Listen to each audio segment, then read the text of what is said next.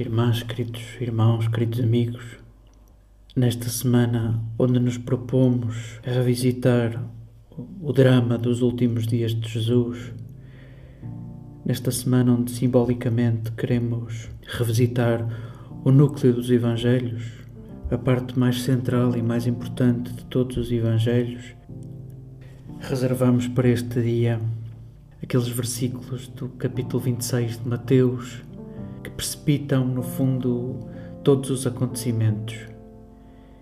É, no fundo, o início do drama,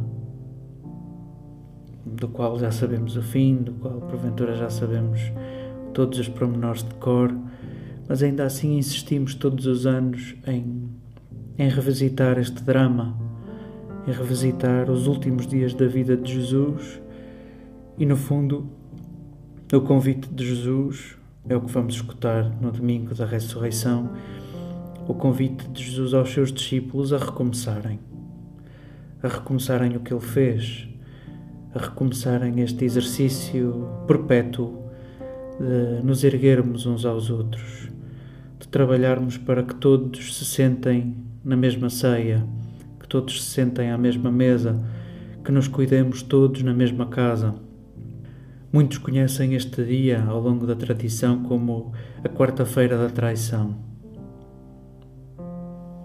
Neste dia é reservado esse episódio de Judas que vende o próprio Mestre. É desconcertante o drama precisar deste gatilho.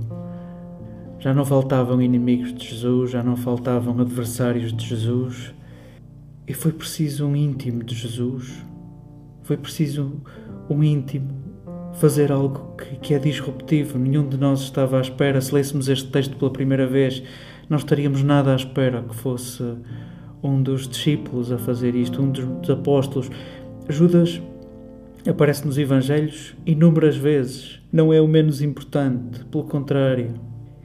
É um morro no estômago este, este inciso, este, este parágrafo entre dois gestos belíssimos entre dois gestos de extrema generosidade, de extrema gratuidade. Este capítulo 26 de Mateus começa com uma unção de uma mulher em casa de Simão leproso. Nós não conhecemos ninguém deste, destes personagens. Uma mulher sem nome derrama um frasco de perfume na cabeça de Jesus. E nesta versão de Mateus, todos se escandalizam, todos os discípulos acham aquilo que de facto significa um gesto de, de carinho, de, eh, de, amor, de unção, de eleição, uh, acham aquilo um despropósito, acham aquilo um desperdício. E Jesus deixa-lhes um ralhete uh, dizendo: Não, não, olhem, uh, no fundo é uma recomendação a, aos leitores, à Igreja, ao lembrarem o Evangelho, isto onde lembrar para sempre. Isto onde lembrar para sempre. Ela preparou o meu corpo para a sepultura. No fundo, o autor liga este gesto à, à sepultura de Jesus.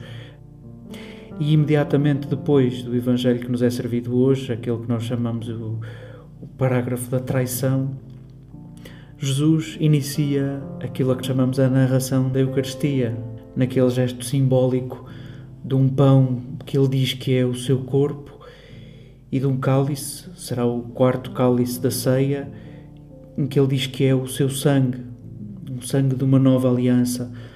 No fundo, ele está a dizer o que, o que foi a vida dele até aquele dia e o que será. Uma vida rasgada, servida e que alimenta e que faz viver. Os discípulos estão numa casa de um proprietário sem nome, no fundo, convidando a que tu, querido leitor, sintas, sintas o dono da casa. É em tua casa que Jesus quer celebrar a Páscoa com os seus discípulos e a tradição que, que a Páscoa se celebra em Jerusalém e se a cidade teria uns 30 mil habitantes ao longo do ano, na altura da Páscoa, para que todos os judeus celebrassem a Páscoa dentro dos muros de Jerusalém, chegavam a ser 130 mil, segundo alguns autores. De facto, era preciso dar guarida, dar acolhimento a mais de 100 mil pessoas que chegavam para a festa, para celebrar aquela festa e que de facto devia ser celebrada abrigadamente, debaixo de um teto. E por isso há também neste gesto uh, um, um gesto de gratuidade. Essa hospitalidade não era, não era paga, como tradição estava dito que num gesto de, de cortesia se deixava a pele do cordeiro para os donos da casa. Terá sido isso que Jesus e os seus discípulos também fizeram, seguindo essa prática de uma espécie de, de recompensa simbólica, já que estavam naquela casa durante aquela noite, durante a, a Páscoa, a título gratuito. E o evangelista faz questão de colocar uma venda, um gesto que não é gratuito, uma venda, um negócio, entre estas duas balizas de, de extrema gratuidade. Aquela unção desmesurada, aquele desperdício em casa de Simão, leproso, na versão de Mateus, e uma hospitalidade de um grupo numa sala nobre de uma casa a título gratuito para celebrarem a Páscoa, que no fundo é também uma refeição simbólica onde, onde é recordada a vida de Jesus como um dom gratuito até ao fim. Esta narração da traição de Jesus resgata uma simbologia de 30 moedas de prata que nos remetem para o livro do Êxodo e para o livro do profeta Zacarias, onde ambas as referências a essas 30 moedas de prata têm que ver com o escravo. É muito explícito no livro do Êxodo.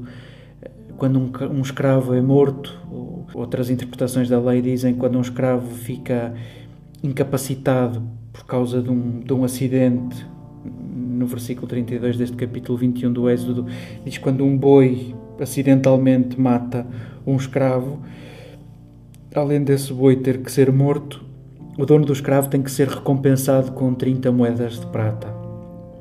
Em certa medida, o que aqui nos é servido, pelo menos na interpretação de Mateus, Judas vende Jesus ao preço de um escravo. Jesus que se fartou de libertar.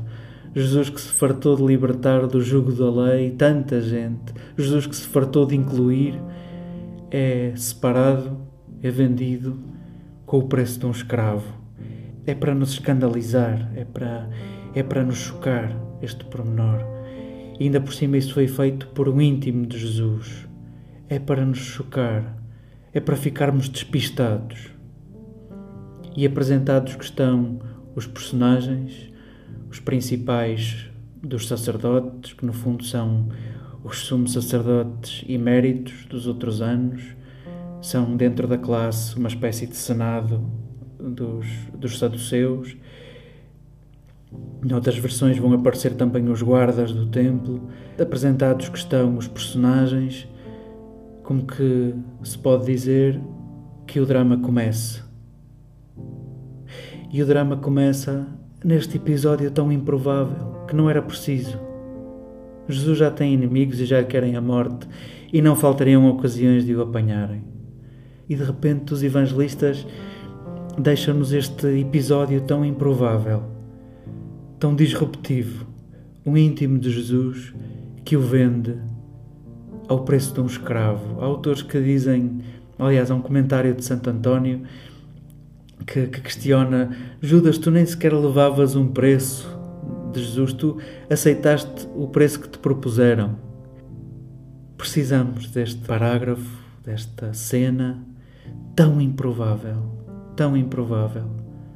Nós que já, já nos habituamos a ela, eh, já nos parece que faz parte da história e de facto sem ela a história não avança. Mas era tão era tão prescindível, era tão prescindível tudo isto.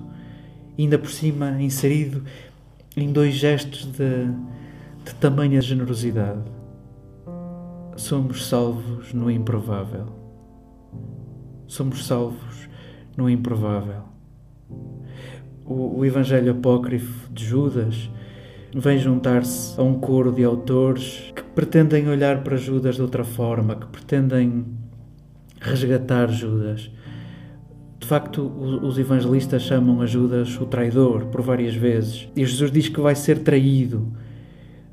Mas certo é que Jesus refere-se em João, refere-se a Judas com o um nome, e em Mateus, Jesus dirige-se a Judas como amigo, a que vieste, amigo.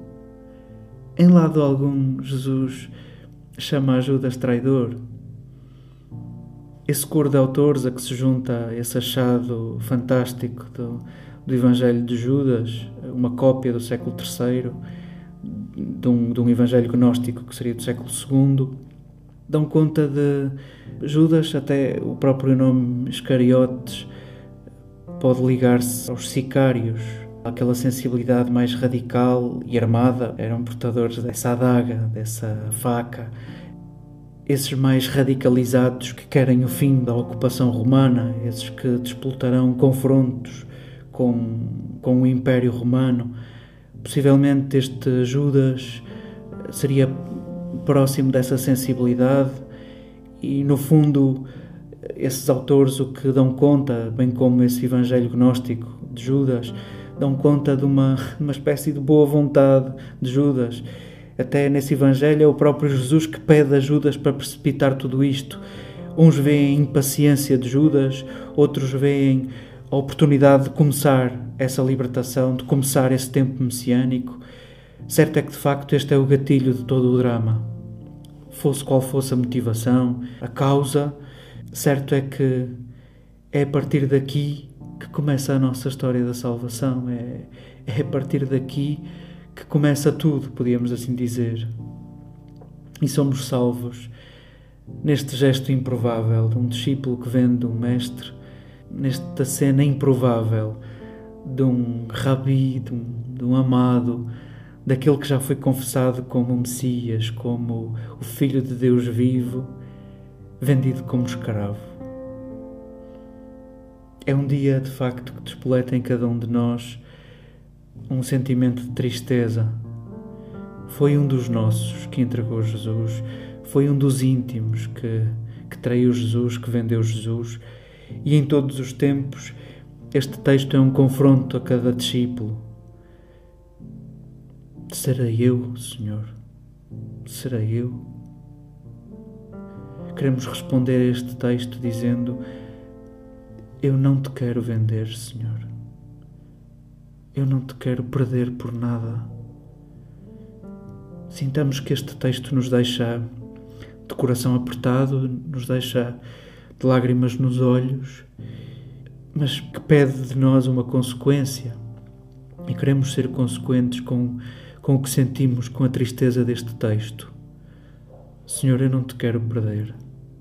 Senhor, eu não te quero vender por nada sintamos que este texto é, é um estímulo a cumprirmos a Páscoa. O mesmo é dizer, este texto é um estímulo a começarmos desde já a pôr em prática a forma de amar à maneira de Jesus. Amai-vos como eu vos amei.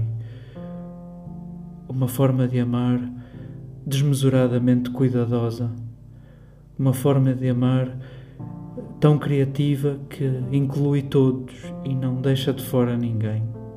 Admitamos que este texto, na vida de cada um, não está feito, não está cumprido, está em aberto. É um convite. Senhor, eu não te quero perder. Quero amar como como tu me amas.